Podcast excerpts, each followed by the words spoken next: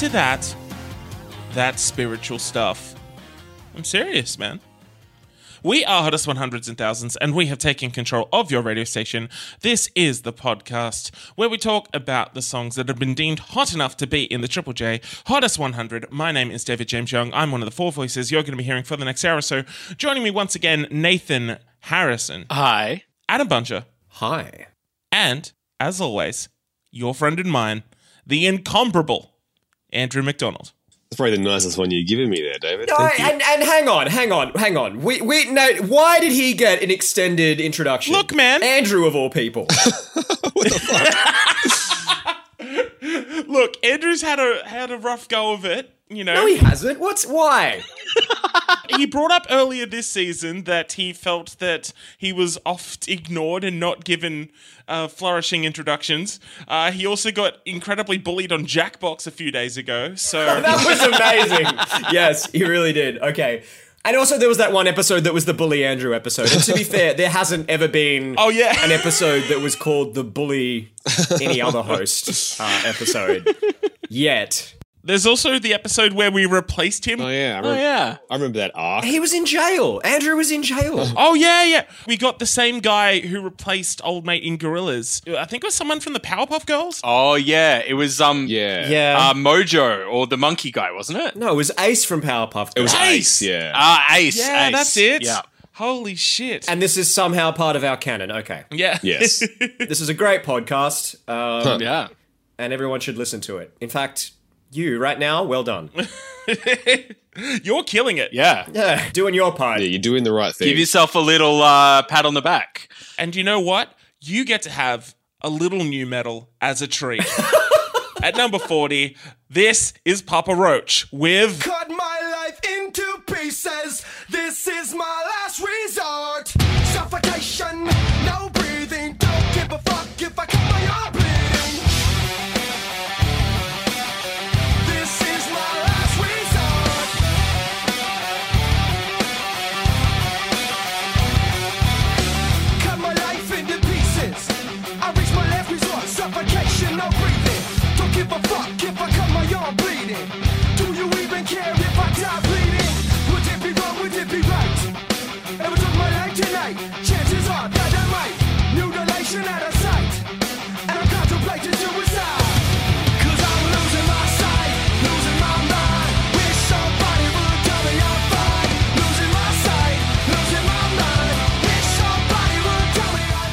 Papa Roach coming in at number 40 in the hottest 100 of the year 2000, making their debut. This is the song Last Resort.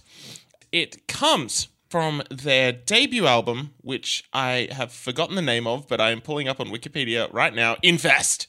Actually, it was their second album, so I fucked all of that up, but that's completely fine. If new metal teaches you anything, it's that you can learn from your mistakes and grow and be a better person. That's why everyone who listens to new metal is such like self-actualized people. obviously there's a lot of like finesse that goes into it like have you seen how intricate some of their beards are Oh yeah, yeah man yeah, it takes work. Yeah. braided beards. Yeah. yeah exactly We need to really um, update Maslow's pyramid of the hierarchy of needs or whatever, and it's just like self-actualization. And then just one above that is braided beard. New metal beard. Yeah. hell yeah As I've been growing my quarantine beard, I'm realizing how much of a hassle it is having facial hair for the first time. So I got I got, I got to give the the classic Andrew doff of the hat. wait wait wait more of a hassle than shaving all the time Yeah, for me it is, man. I, I'd much rather spend just a couple minutes in the shower with the razor than I would. Like I had a soup yesterday, and it was I had to wash my goddamn face. Um, I guess, question then, why don't you? I don't know. It's like I'm committed to the bit. I guess. Yeah, yeah, that's fair. yeah, I, it, there definitely does come a point where you just kind of like it would seem like a waste Exactly. to turn back now. and you got to commit to the bit. It may be itchy, and I don't really like how I look, but Hmm. I'm always itchy and don't like how I look. So That's the secret, Captain. yeah. So Papa Roach. Speaking of itchy and not looking good, yeah, if you have low self esteem, you'll love Last Resort by Papa Roach. Obviously, this is the band's signature song. This was a huge, huge hit around this time, and one of the key tracks in terms of getting new metal into the, the stratosphere. This was a seismic moment for rock music that has barely been touched on since. Like, it's been a hot minute since any kind of rock music had a presence on mainstream radio. Dude, Imagine Dragons are on the line. They want to work. oh yes, that noted rock and roll band that uh, I cannot hear a single guitar of whenever they play. That's how you know it's rock because they don't care. Imagine guitars. Imagine, if you will, a guitar. It all happens in the mind. You just have to picture it. Yeah, that's right. Imagine dragons are not about guitars; they're about rebellion. yeah, they- they're instructing you to just simply imagine the guitars in your head and rotate them and ponder the majesty of rock. Also, David, you said this was from their second this Papa Roach song. Just to sorry to sideline that conversation and Yes. briefly talk about Papa Roach. Yes, it's from Infest. But it's also originally from the Ready to Rumble soundtrack. Do you know yes, this it is. movie? Oh, intimately, my friend. Oh, please talk about it. Okay. Well, we're talking about the year 2000, and we can't talk about the year 2000 for me without talking about World Championship Wrestling, WCW. This was the World Wrestling Federation's top competitor. Their Monday night shows went head to head, and for 83 weeks, WCW came out on top. But after they started losing the ratings battle, they were trying to do everything to get people to pay attention to them again. This included a deal with Time Warner to promote a wrestling comedy that they had coming out called Ready to Rumble, starring David Arquette and Oliver Stone. They had David Arquette come on TV and they had him come on WCW as a character. And the head writer for WCW at the time, Vince Russo, had a brilliant idea. He put David Arquette in a match, a tag team match to be specific, and whoever got the pin in this tag team match became the WCW World Heavyweight Champion. Now, do you guys want to take a guess as to who scored the pinfall in this match? Arquette? You are correct, sir. Yeah. David Arquette was legitimately the real WCW World Heavyweight Champion as an attempt to A, get ratings, and B, promote the movie Ready to Rumble. Which is a wrestling buddy comedy movie. Yes, it is. Oliver Stone plays the uh, bloated, washed up former champion, and a bunch of WCW wrestlers uh, appear in the movie as well. It is pure, pure trash, and I love it. I think it's one of the dumbest, funniest fucking things. We loved this movie, my brother and I, as kids, and we had no idea about the greater consequences of everything that was going on. But uh, yeah, needless to say, David Arquette winning the WCW title was a death knell for the company, and they went out of business within a year. And uh, just the reason to bring that up, this song, its first release was on the soundtrack to Ready to Rumble. It came out on the soundtrack before it came out as a single or on their own record. So Papa Roach were also betting everything on David Arquette. yes. Yeah.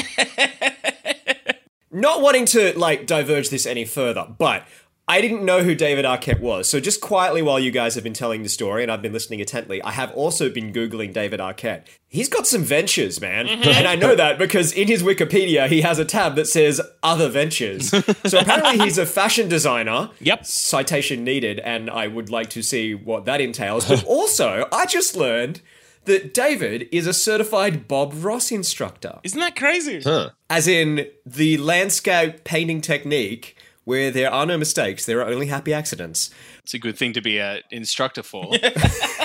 okay, so I am as well now. Oh, really? Oh, Andrew, I see you were a bit uh, picky on that episode and you kept mumbling and having a bit of a stammer. It's okay. They weren't accidents. They were happy, whatever it was. There's- and then you fuck, and you fuck up the one thing that gets you out of everything. well, that was one of them. The proof is in the pudding. It's called praxis. Now, this song is obviously very, very of its time, you know, with the rapped vocals and the big, big chorus that everyone knows. Like, from the second this song starts, everyone immediately knows this song. The thing that glues the whole thing together for me is that riff. There were so many kids at high school that tried to learn that riff. And the best thing about that is that, like, it's just hard enough to fuck up in a hilarious enough way. Yeah, dude, it's some it's some solid intermediate shit. On that riff, though, fan bases for either of these bands have remarked that Papa Roach's Last Resort bears a striking resemblance to the Iron Maiden song Genghis Khan.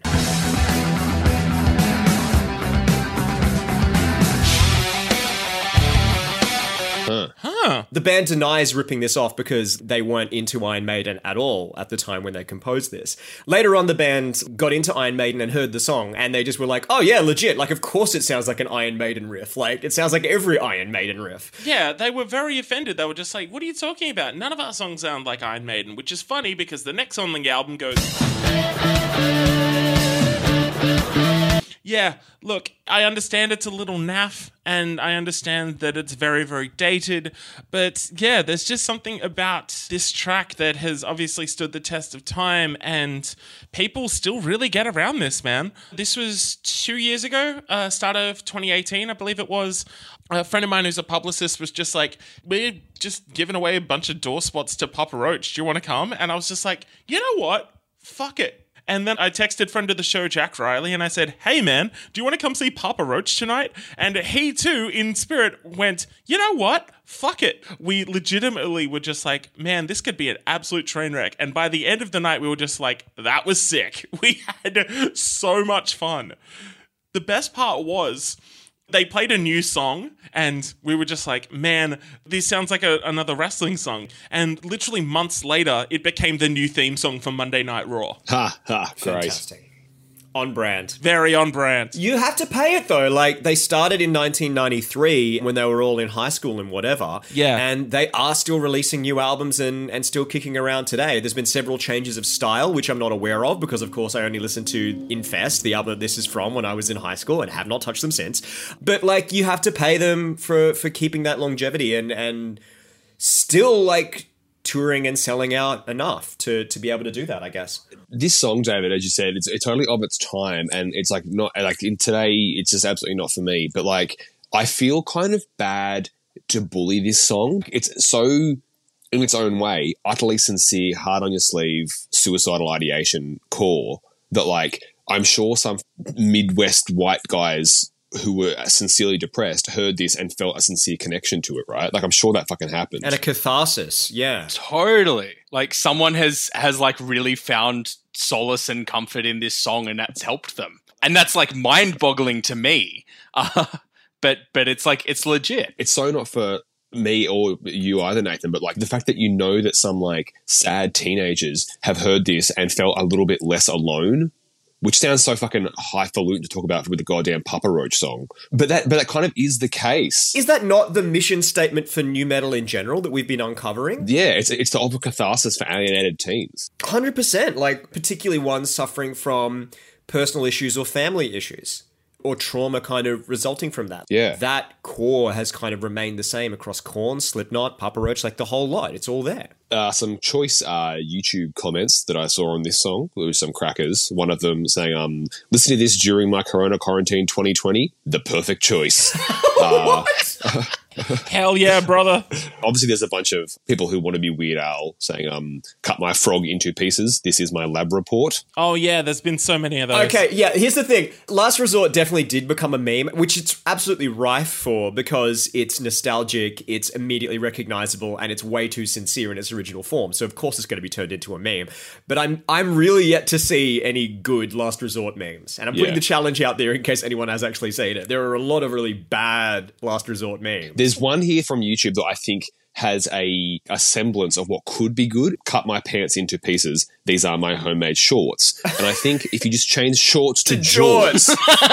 yeah not bad not that bad would be alright. That's the right? first good one I've heard. Well done. Yeah, yeah. that's got legs i like that another comment that I thought was great. Someone saying, "I want to see an actual Roach sing this song. Maybe one day I can see my dream come true. Wow. we have the That's technology Maybe." Do we know why the band is called Papa Roach? Their dad No. was a huge roach, like a Kafka-esque nightmare. That, Oh my that, that is correct. it's in German. It's actually Papa Vermin. What? That was a s- very specific joke about the various translations of Kafka's Metamorphosis and how roach isn't a really great direct translation, and it's closer to vermin. But Nothing like showing you're working for a joke to make it so funny. Yeah, but it was the working of a translation of Kafka. That's the joke you just made. Sounds good. Yes. And you and you wonder why we bully you. yes. Damn, son. so at the time, the band in high school were listening to a lot of funk, and that's why they were like, "Yeah, well, we're going to call it Papa something." And they originally wanted to call it Papa Gatto, after a nickname for a guy called Poncho Sanchez, who was a Latin percussionist. Mm. But the singer of Papa Roach, Jacoby Shaddix, aka Coby Dick. Coby Dick, he had a grandfather whose last name was Roach. And he thought, um, hey, why don't we name it after him instead? And the rest of the band was, and I quote, haha, you mean like weed? So it stuck. Wow. Yeah, yeah. In terms of band names for a new metal band, could you get much better than Papa Roach? Nah, man. It says everything you need, right? It just communicates this idea of new metal so well. It fucking works. We talked about how big this song was, but it, like it was legitimately huge. Infest as an album was an absolute breakout hit. This was their first release after they signed to DreamWorks, and a lot of the tracks were actually re-recordings of previous songs that they'd done. In fact, I think out of the 11-track album, there were only three newly written songs, which is a, the song that eventually became Between Angels and Insects, Blood Brothers, which was later featured on the Tony Hawk Pro Skater 2 soundtrack, um, and another song called uh, Never Enough. I found it really interesting that these guys signed to DreamWorks in 2000, and I wonder how close we came to living in a world where Papa Roach were featured on the Shrek soundtrack. Why are you following me? I'll tell you why. Cut my life into pieces. It's no wonder you don't have any friends. Oh, dude. They should have been the ones to cover I'm a Believer. I loved this song when I was in high school. I don't think I would have loved it as much if I wasn't already obsessed with Rage Against the Machine and looking for literally anything that bared any resemblance to that. Yeah, right. yeah, yeah, totally. Nathan's been silent this entire time, so I I, I know he's been building up like a Kamehameha. No, I just I mean, I don't know what else to say. Like it's it's it's not a good song. There we go. It's fine, and I I feel bad like bullying a song that's that's probably helped some people when they're feeling low, but it's just like this this kind of music is boring and its emotions are like juvenile and and I can't muster up the energy to connect with it. I don't know. I definitely think listening back to it now, I've heard everything I need of the song once I've had the opening line and the riff once. Yeah, totally. Because, like, you get into the verses, and in their own words, apparently the guys were listening to a lot of Wu Tang at the time. There's something about the staccato kind of flow that they're embodying. But man, like, there are some big gaps. You can all of a sudden he'll just, like, stop rapping for a while. I think if you're a white rapper, saying that you've been listening to quote heaps of Wu Tang is a really easy way to try and get a little bit of cred that costs nothing. Uh, Nathan, I thought you were going to say it's a really easy way to try and get the N word pass. Don't worry, I, I, listened to heaps of the Gizzer. It's all right. But I agree with what you're saying, Nathan. Like, it, it really does, once it's played its hand, it doesn't really ever move from there. It just kind of remains on that one dimension and that one note. yeah, I mean, I, I honestly, I think the the chorus, if you doubled the drums, it almost sounds like Pennywise. The kind of chord progression Huh. of the chorus when everything kind of kicks in away from the riff. yeah, yeah, I see what you mean. but it's just not an interesting song. And I think I think there's something weird about it's not just the new metal thing, but obviously new metal latched onto it a lot. This this kind of song where you're like, I'm a young person, I'm in pain, no one listens to me or whatever. That message is obviously good, and trying to communicate the difficulties of young people is an important goal. But there's part of me that's like, it's a failed goal from the start if it's going to sound like this. I think there's something in songs like this that that have an underlying message of like, why won't my parents listen to me? They don't respect me. And I think that message persisting through music like this is kind of doomed to fail because no parent is ever going to connect to their child through this music. And that's also stylistically an intentional thing. Like bands like Slipknot and Korn and whatnot are never trying to bridge a gap between kids and their parents. If anything, they're trying to drive them further apart. But then when you get songs that that have a message that kind of sounds like it is trying to build a bridge, that feels like it's at odds with the music. If that makes sense. And I'm not saying like all new metal is trying to like reconnect fathers and sons and it's it's a failure because it's not sounding like Steely Dan. That would be very impressive if it was. Like, Yeah, I guess. every band's fronted by Dr. Phil. But there's something about songs like this that I think on the surface present themselves as like trying to reach out, but they will never actually be more than an insular thing. I think it's just the aim is purely catharsis, though. Yeah, that's what I reckon. You're already feeling this thing. Let's shine a light on it. Let's give it words because you can't kind of find any for yourself right now. And then we're going to back that with a whole heap of energy so you can just kind of like express this without having this self awareness to be able to express anything for yourself. We're going to shortcut you to the release. And then hopefully, once the song is done, you've at least got all the fruits of having that moment of self awareness and that moment of self expression for yourself. You get to the end and you're like, Yeah. okay, uh, that's that's out. I think that's a good point. it's just a moment for the listener and the band. I definitely hear what you're saying about it not expanding outwards and creating any connection or change outside of that. But I think realistically, that probably wouldn't happen at all anyway. If you're feeling disenfranchised by these people who are supposed to be the people who are closest to you, that channel isn't open. And the best you can kind of do, I think, is maybe just like do the work yourself. And this is probably a great way to do that, or, or to a, a great tool in, in order to help you do that. Yeah. There's a lot of merit to this music. It's just it gets overlooked a lot because you know it's coming from dudes with goatees and electric shock hair and sleeve tattoos and all that sort of shit. Like looking at it now, it is wild to think that this was stuff that was taken seriously. Well, I think it's really easy for people who have moved past the, that point in their life to dismiss the pain of adolescence and of youth Yeah.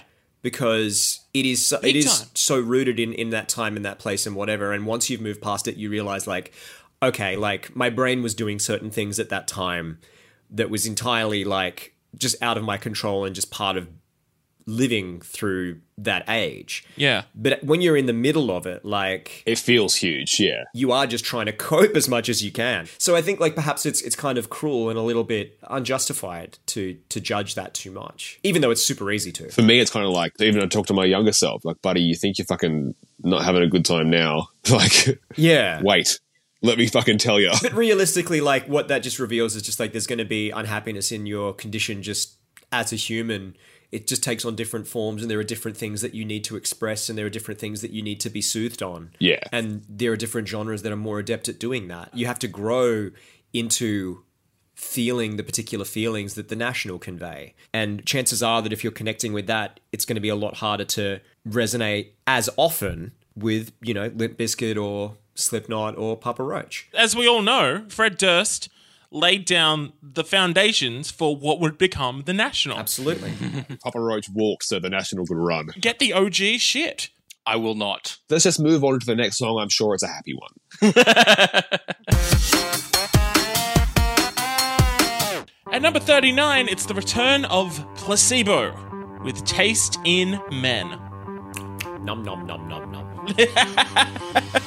Men are tasty. Men are part of this nutritious breakfast. Placebo can have a little men as a treat. That's just bisexuals by nature. Yeah.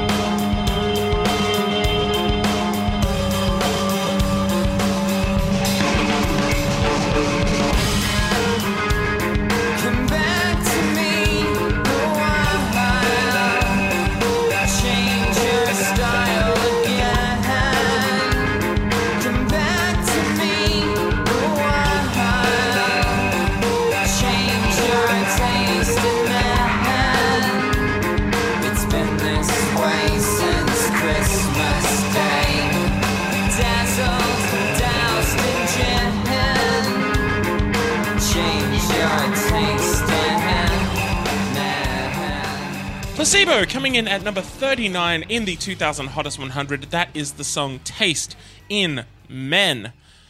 All right, Adam, Yes. you've gone on a journey with this band over the over the times that we've talked about them. Where does that journey take you for the song Taste in Men? Well, I think this connects really easily into what we were talking about being the mission statement of black market music the last time we talked about them. Placebo had said that they really wanted to play with a lot of different genres and a lot of different experimentation in the same way that new metal was, but they just wanted to do that in a way that didn't embody like uh, the misogyny or the capitalism that they saw within that genre. Um, so here you have what if Nine Inch Nails but gay? End of my story of the song. That's pretty much Yeah. it. And also, like you're right, Mick. This is the first track on Black Market Music, and it really sets the scene for what the record's going to be. Totally, especially because you've come from previous placebo outings that were kind of guitar driven, right? Mm. And now you've got this kind of like almost synthy kind of bass as the first thing that you kind of hear, followed by absolutely massive percussion, and then that kind of sampled noise guitar coming in. It's a huge sounding song, and like from the outset, big shout out to Paul Corkett who did the production for this album because I think he's the star here. Everything has just such a spaciousness and a hugeness around it, and it's so particular. I don't love Brian on this. It could stand to be like 30% less Brian. Pull it back a bit. Hmm. Yeah, like the song could probably work just as well if it was an instrumental, simply because all the instrumental parts sound so good. I certainly find listening to it, I'm not paying as much attention to him as I am sort of just getting lost in the rest of the song, like in a really good way. It would be worse if he tried to do anything more than what he does, which is just kind of like repeat those kind of sing-songy nursery rhymey mantras that he does throughout the course of the song. Yeah. And to be fair, like what Brian and those lyrics really do add to it is the queering and the communication of that same placebo sexual kind of nihilism that they always kind of have. So that's kind of essential to the to the whole agenda of what they're playing with at the time. It really does communicate this idea of like being absolutely out of your mind and just kind of like fucked up beyond belief and, and longing for someone and just like being absolutely in need, which is again like a very placebo state. I think a lot of their songs kind of sit in that place as well. Incredibly fucked up, incredibly horny. Oh yeah, the Kinsey scale pretty much blows up every time you're listening to placebo. the YouTube video for this, a lot of horny comments. Oh mate, I can only imagine. Yeah, placebo are horny on main. Oh yeah. Yeah, people just being like, the only man I have taste in is Brian. Out of control and in need is, I think, where placebo lives. Listening to this song, I kind of drew some parallels to a few other tracks. There is a really strong link to Radiohead's national anthem from Kid A. Mm. Oh, I can kind of, I can kind of see that. you know, in the way it's kind of like very percussively driven and kind of out of control. And also, weirdly, in the way that it kind of builds from the intro, I got a real How Soon Is Now vibe from it. Right? Yeah. Yeah, yeah, yeah, yeah, yeah. Well, this song's centered pretty much on that G, just kind of always coming back to that one sort of chord, whereas How Soon Is Now always comes back to that F sharp, and then having the the arpeggiation going at the start of Taste in Men as well. It, it's again an experimentation in basically trying to keep the focus on one chord as much as possible, which is also what they did with Pure Morning, which is what we talked about previously. Mm. Just staying in that same melodic wheelhouse for the whole time. Like there are little like variations in melodies and stuff like that, but for the most part, they really focus in on that G and just really kind of drive that home in terms of the groove, which makes it really interesting. Yeah, it's true. It is very, very similar to Pure Morning. Pitchfork actually criticized this song as being like a poor man's Pure Morning. they really didn't like it. The- Also, the, the groove, that bass line, it's pretty much lifted from the Pink Floyd song Let There Be More Light from 1968.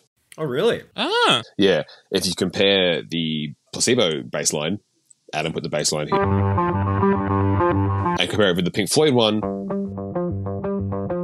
quite similar, but very good. It also bears a resemblance to Iron Maiden's The Truth. the thing that everyone's really horning for is ripping off Iron Maiden. but you'll also note that it sounds nothing like this. Adam put the Seinfeld bass theme here. Actually, just leave me saying Adam put the Seinfeld bass theme here because that just makes it even fun. Other things this um, kind of lists from as well, which I think it's very cool. The phrase that "come back to me a while" that he says in it, taken from Sonic Youth's "Catholic Block," the great song from their terrific record "Sister." I was not aware of that. yeah, right. Or in general, I think this is definitely placebo sounding like placebo for the for the time. It's not as thesis statementy and big as like fucking everything in its right place is from last week's chat. but it kind of sets the tone of what the record's going to be like. I can see why people fuck with this. I don't think it was a V for the B. A lot of critics say it's like a perfect placebo song because it encapsulates a lot of their sound at this time. Like I don't fuck with that, but I think the song is a bop. The bass line is terrific. Again, Brian's not in as essential form as he is here in some other things, but like it still he still sounds like Brian, and I I always like hearing his voice. Yeah. Yeah, he's essential to the placebo identity. And I'd definitely put this song in a short list if I was making a placebo playlist. So Well, here's the thing for me, right?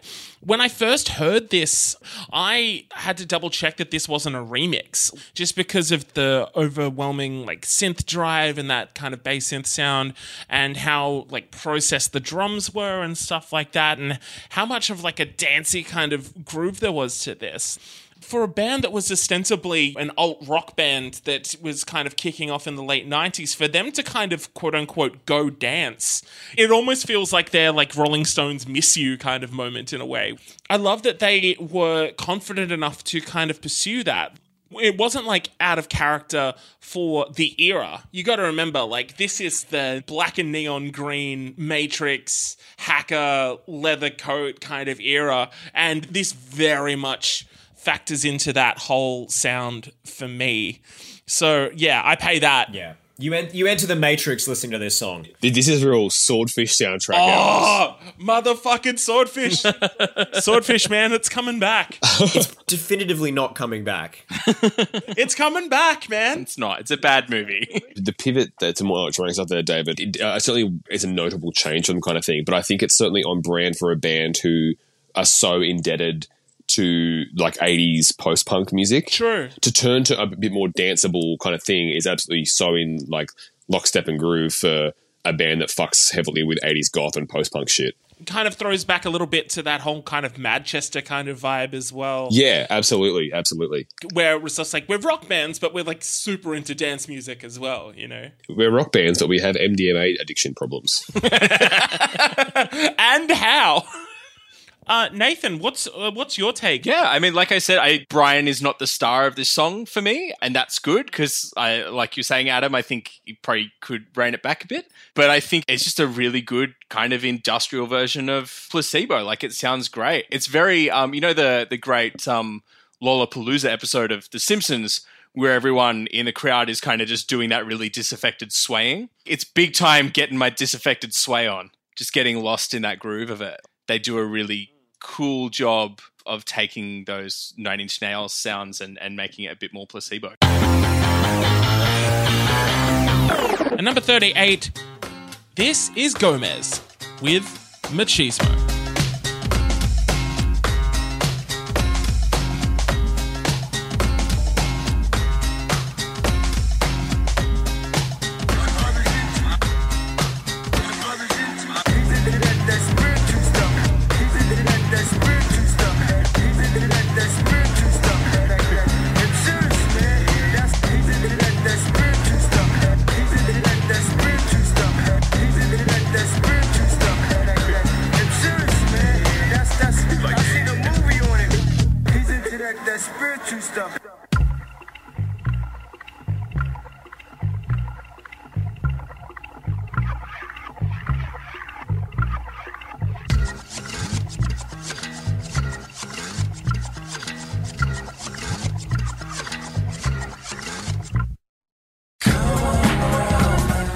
Gomez making their debut in the Triple J Hottest 100, coming in at number 38 in the 2000 countdown. That's the song Machismo. It comes from the EP of the same name.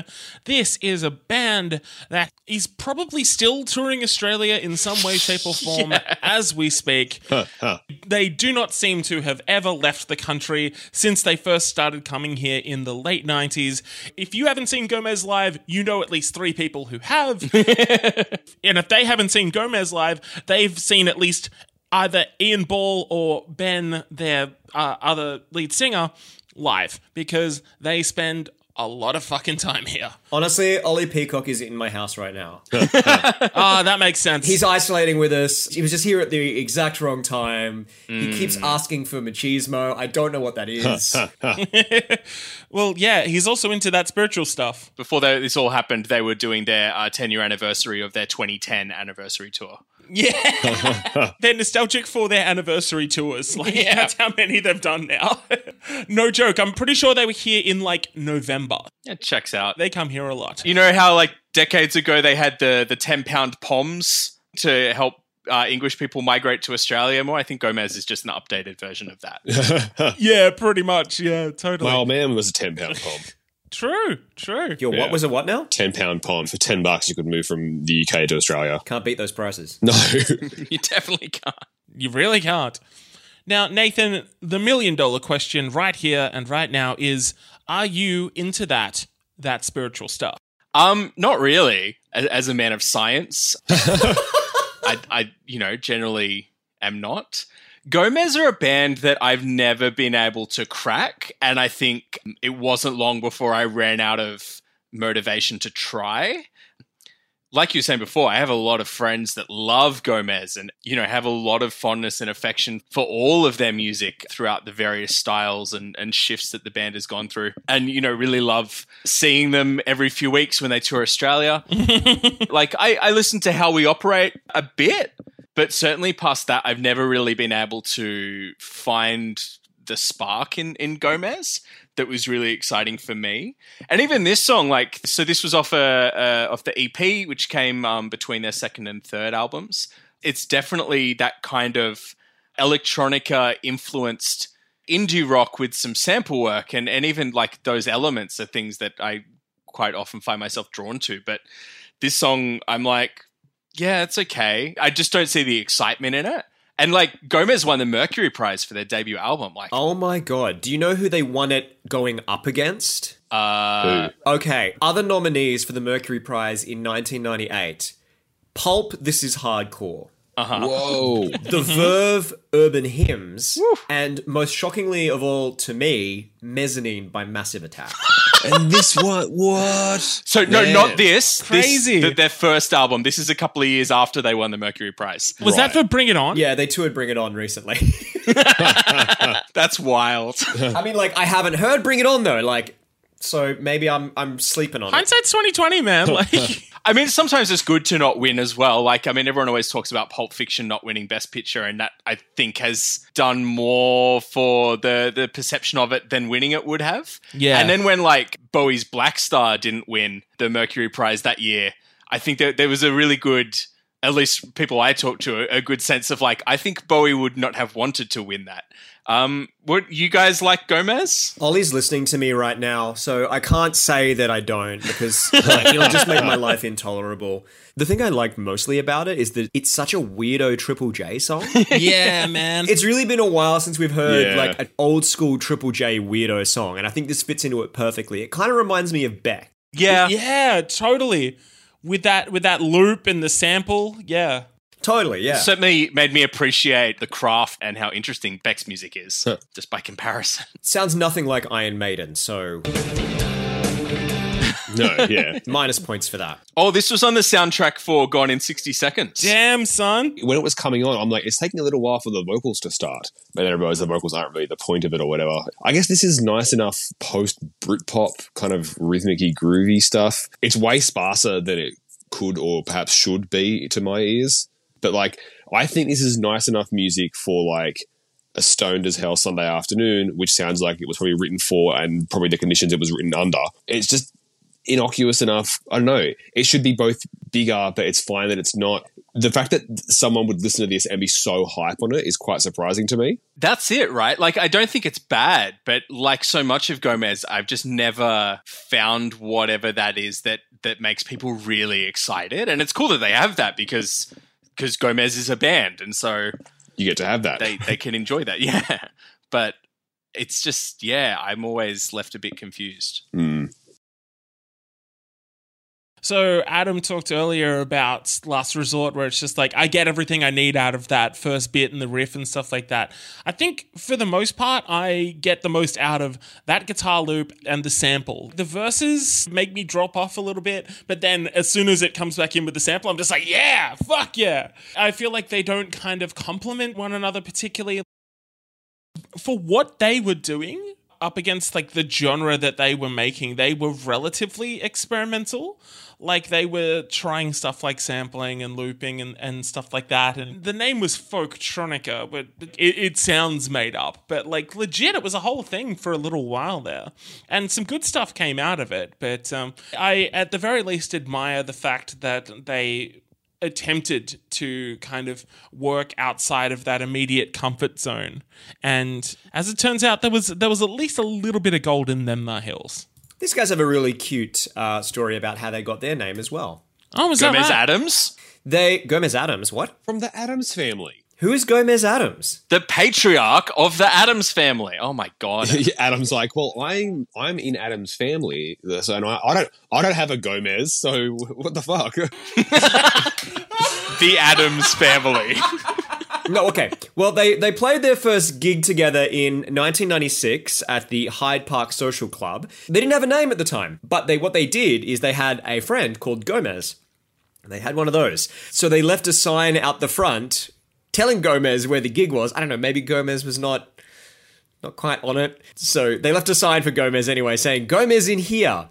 Uh, and people saw the sign and assumed that that was the band's name. That's very cute, actually. I like that. Gomez in here. And so they're like, "Oh, that, okay, I guess we're just Gomez now." I can't imagine like being in a band and then booking a gig and then they're like, "What's your band name?" And uh, you used to be like, "We don't have one," and the promoter's like, "Okay."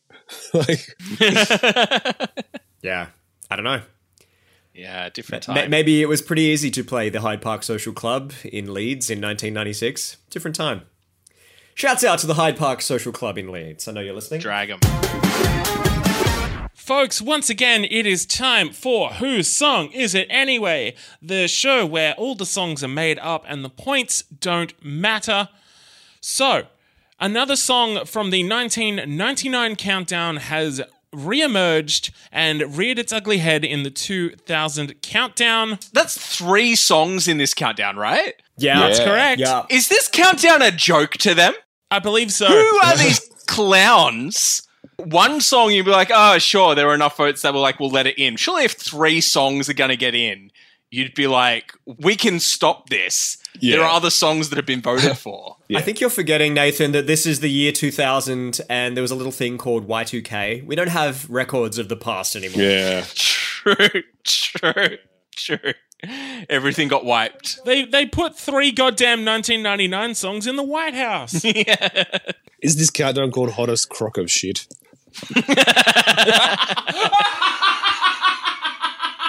Do have to say, though, out of all the returning songs, this is probably the one that we'd be most pleased to see return, The Whitlams. Yeah, Um, yeah. Absolutely beautiful, wonderful song. Thank you for loving me at your. It's at a great worst. song. We all love this the song. horns just like you know we Yeah. had lots of very pleasant and great things to say about it in the great episode of the great podcast um so you can go back and listen to that one But for now, let's go over to number 37. It's The Whitlams with Thank You for Loving Me at My Worst.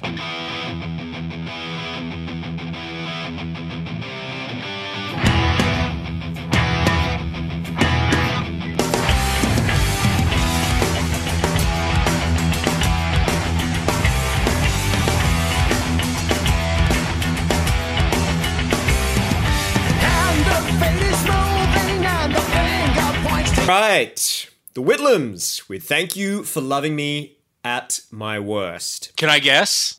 nathan pl- i was really hoping that someone would do the the, the me thing I want to do the Adam guess. Yeah. yeah awesome yep go Uh, ahead my my Adam guess uh, is it Third Planet by Modest Mouse. no because i don't feel like feeling that much What if it was though? Oh. Great guess. You can't blame me for banking on you feeling that much. That's a lyric, Fucking- man. yeah it's also just really apt drag of me Damn, son. All right, here we go. But I still like to think that this song is on brand for me in a bit of a different way. Well, to go on. So, this is a signature song by a Canadian artist released in 2000, though it is not their only hit. Fun fact about this song is that it's technically a live recording, though this is not immediately obvious or well known. Now, there's also no official video for the song, but there are many, many fan versions. This artist has some pretty famous friends. They used to be the roommate of Feist, another fellow Canadian artist, and they are apparently responsible for encouraging MIA to make music for the first time. Now, the song itself is incredibly influential. For a start, it, according to Thom Yorke, served as the inspiration for the opening track to In Rainbows, 15 Step.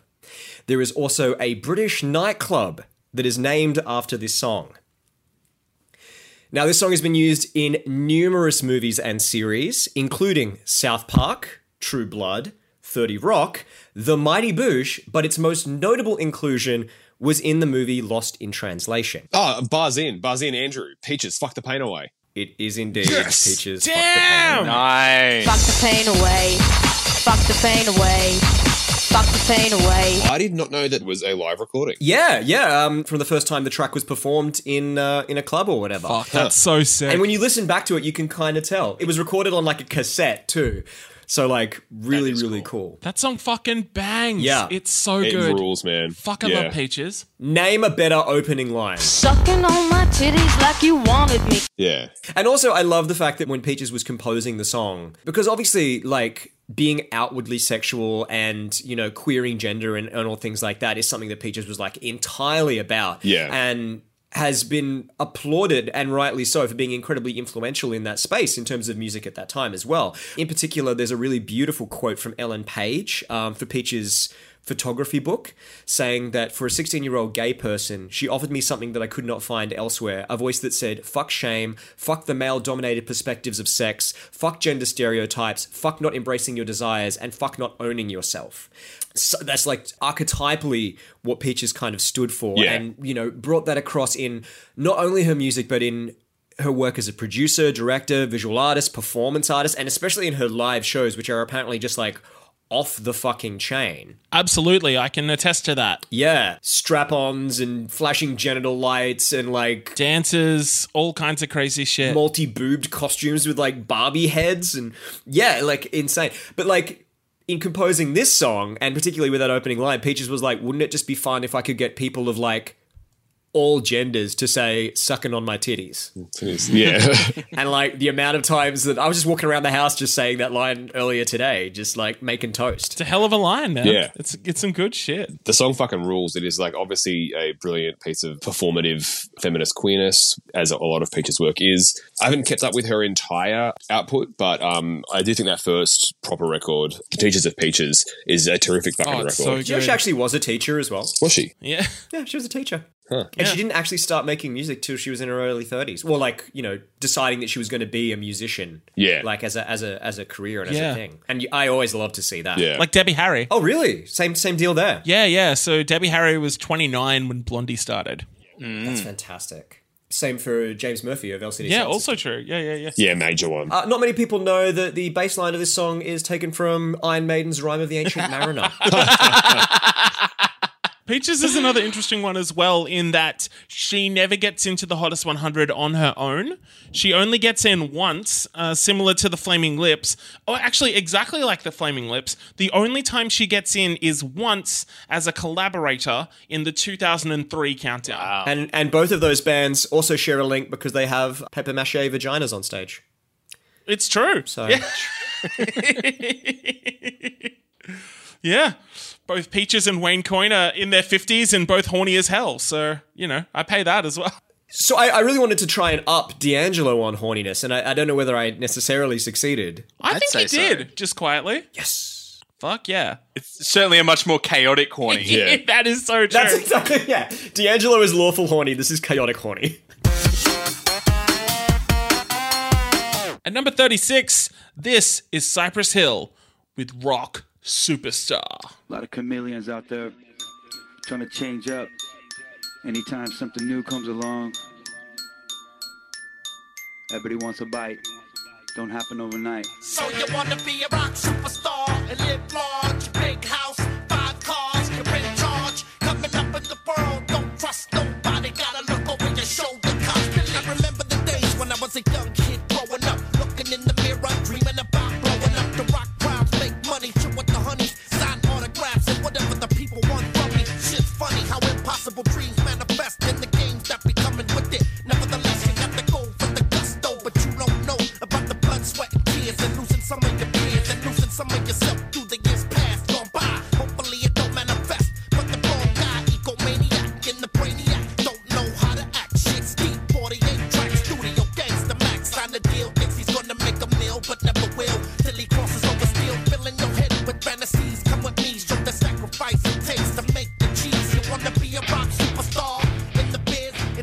Cypress Hill coming in at number 36 in the 2000 Hottest 100. That is the song Rock Superstar. Let's give the people what they want. Andrew. David. Hey! They did it. they did the thing. Now, where do you stand on Rock Superstar? Interestingly, man, like um, because like there's pretty much two versions of this song. There's Rap Superstar and Rock Superstar. Yeah. and they were released as, like a double A side kind of thing. And like the flow and the beat is like exactly the same. It's just a different sample where they get like a rapper talking about fame, and in the rock one, it's a rocker talking about fame. A rapper. A rapper. It's fucking Eminem, man. Oh, sorry, do you, I don't listen to many white rappers actually. Teed him up. but the only like sonic difference between the two tracks is that this one has those huge guitars, which I think makes it a more obvious track to appear on a Triple J. On Triple J, yeah. yeah, like it has crossover appeal. Super zeitgeisty. There's also a third version of this song, but uh, I'll talk about that when I get to it. oh, Ooh. How can we possibly continue with that tantalizing morsel hanging in front of our faces, D? tell me about Scar Superstar, David. Oh, fuck me up. I would love that. so, in 2002, uh, we're topping and tailing with Wrestling Talk. The WWF put out an album called Forcible Entry, in which they got famous bands to do new versions of entrance music of wrestlers. So, Disturbed did Stone Cold Steve Austin's theme song. Uh, Drowning Pool did Triple H's theme song. There are a bunch of other bands in there. Uh, Monster Magnet did Matt Hardy's theme song, and he ended up using that theme song for the rest of his solo career. And Taz, Cypress Hill did a new version of Rock Superstar where they reused the hook of the uh, X Superstar song and uh, reused it for Taz's new theme song, Just Another Victim, adding more guitar crunch, also adding in samples of Taz doing promos, commentators talking about what a menacing dude Taz is. It's some real gang shit. It's fucking dope. Um, right, so there's a third, even beefier white guy version of this song, which is tight. Honestly, this is like, considering we spoke about Papa Roach, which now seems like an eternity ago, the fact that this song also kind of has that same kind of zeitgeisty rock meets rap kind of aesthetic. It's so so of its time, but like I think this is kind of a jam. Like this fucking works for what it wants to do. I think much better than a lot of other crossover the uh, rap rock does. And I think that's partly because Cypress Hill are better rappers than all the other new metal bands are at Dude, rapping. this is the thing, right? We've listened to so many non-rappers rapping that as soon as we get like a genuine rap song and you hear the flow on here, I'm like, oh my god, this is yes, this. Thank you, thank you. Finally, someone is rapping. that's the thing. like with other kind of things of new metal, it's it's like they were a competent hard rock band who then had to adopt rapping, which is more complex than what Cypress Hill did, which was being competent rappers and then just easily adopting some heavy riffs. This is the thing that kind of rubs me the wrong way about the song because it's just like I you listen to Rap Superstar and I'm like, that's fine. Why did we need to do the rock version? And I really think that it was only because of the cultural pressure Yeah. of new metal that we had to have this rock influence coming in on literally everything. And I kind of like, as someone who's into hip hop, I resent that. It's like, no, just keep it pure hip hop, man. I, I fully, fully understand that, and I, I don't know if perhaps there was pressure for them to do this, or maybe they just thought to themselves as well, maybe just pressure from themselves, right? Yeah, right. we can have a crossover hit with this. And that's the thing, right? Like the rap superstar is fine. It gets the job done, but this one has the more zeitgeisty crossover appeal, which is I think why it's here and rap's not.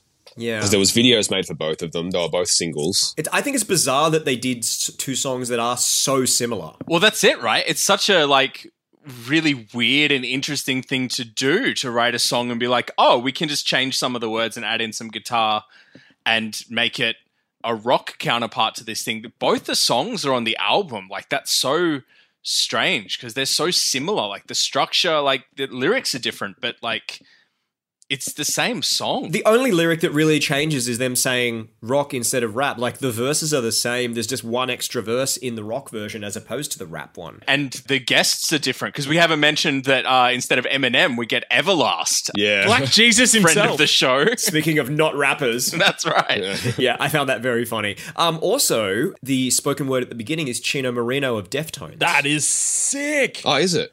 That's Yeah. so sick. Well, also, you see what the thing is here. The record that this was pulled from, Skull and Bones, the whole record itself only runs for 64 minutes, so it could fit onto a singles disc, but it is divided into two discs. Disc one, Ah. Skulls, which features 11 songs that are all straight hip hop, and then Bones only features six tracks, which are all more new metally. Ah. So this is the kind of approach they were going for with that. And Rock Superstar is the last track on the second disc.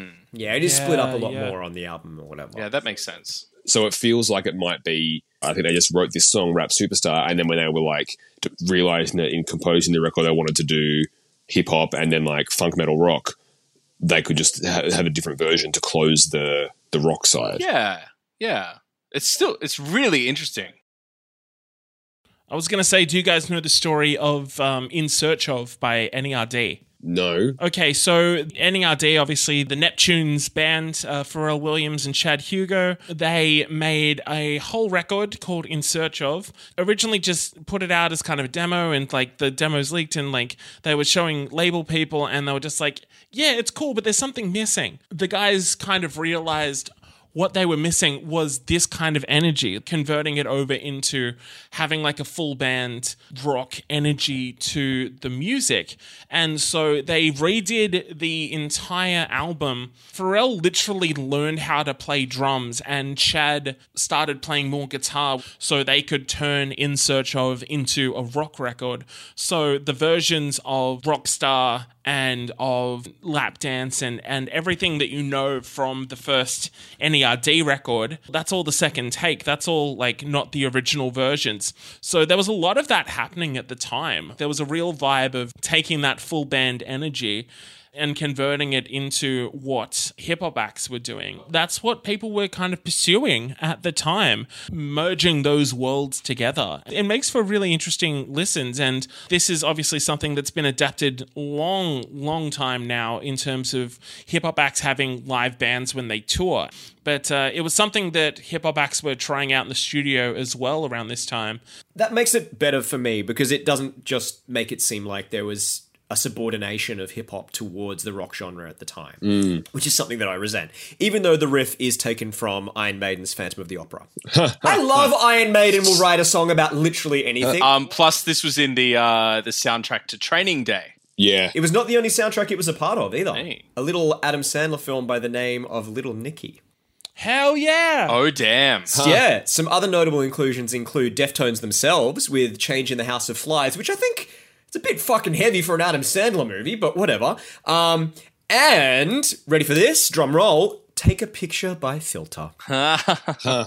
True story. Dude, I am rock hard right now. Yep. call it there. Oh, oh, okay. Oh, all right. I see how it is. Well, just thought you know, D- David needs some space. he has some needs right now. Yeah, overall, I, I- I don't think it's a terrible track. I think it fucks harder than most new metal tracks because of like what I was saying before that it was a rap band who were competent, uh, more than competent rappers, just a- adding in some heavy riffs, which can be done easier than the, than the reverse of that kind of change. But like again, for what it was at its time, I think it is a fair bit of a bop. Yeah, Bobs. I don't know. I think the guitars they still come across as unnecessary to me, and they may be kind of a bit too crashy. Yeah, no, I do agree. But like, I can see the working, and you're right. Like, adding rock into hip hop is definitely more preferable than the alternative. That brings us to the end of yet another episode of Hottest 100s and Thousands. Thank you so much for listening. We love you. We appreciate you. We hope that your life has been cut into a bunch of nice, neat little pieces. Too real. and you are living like a rock superstar, uh, and that your taste in men has changed, and that you are really getting into that that spiritual stuff. Before we get out of here, we are going to pick our favorites our least favorites and continue that ever continuing story of carry over champ and carry over chump. Uh, my favorite this week, I'm going to go with Last Resort because I still have heaps and heaps of love for that song. I have uh, I have a little bit of love for every song that we talked about today, but um, yeah, there's something about Last Resort that will always stick with me. Uh, Machismo, I will probably put that as my least favorite slash fifth favorite because it's still pretty good, but uh, it doesn't have the lasting impact of the other songs for me. However, my carryover champ and carryover chump remain intact. The throne remains safe. None of these five really do much for me. My least favorite, I'm going to give it to Papa Roach Last Resort, but it's nowhere near as bad as my chump of Black Jesus. And my favorite, again, none of these songs are particularly standing out brilliant to me. So my, I guess my favorite of these five is Placebo Taste in Men, but it is a far, far cry from the champ that is Radiohead's Everything in its Right Place. Same, I think. Yeah, least favorite Papa Roach, favorite placebo. Because we can't vote for Peaches, I guess. Yeah, of course. Yeah. My champ and chump will remain the same. Yeah, look, I'm probably going to give it to uh, Aces High by Iron Maiden as my favorite. Failing that, I guess I'll go with uh, Taste in Men by Placebo. My least favorite is probably going to be Machismo because it's just kind of like, eh. And I've got too much nostalgia for Last Resort. That's not, hmm. yeah, that's not happening. my champ, hmm. everything in its right place remains. My chump, Black Jesus, also remains. All right, folks, thank you again very much for tuning in and continuing to support this little bloody podcast. If you would like to stay in touch with the podcast, you can like us over on Facebook, Instagram, and Twitter. We are at hottest100s100s.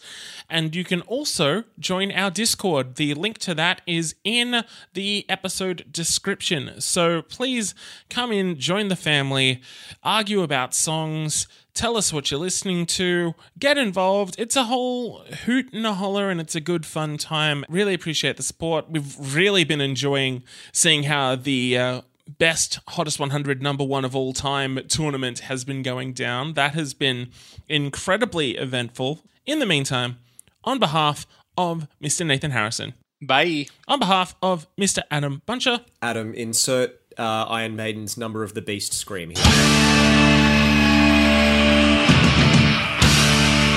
And on behalf of, Here we go. He's going to get a big rap here too. yes, he is, On behalf of the mumbling dog shit drunkard of the fucking group. Oh, I take it back. Come back, Sync. Come back. and on behalf of Mr. Andrew McDonald. Good night. The handsome, incomparable, wonderful. I feel bad now. Generous, good with tools. My name is Bruce Dickinson, aka Coby Dick. Everything is good for you.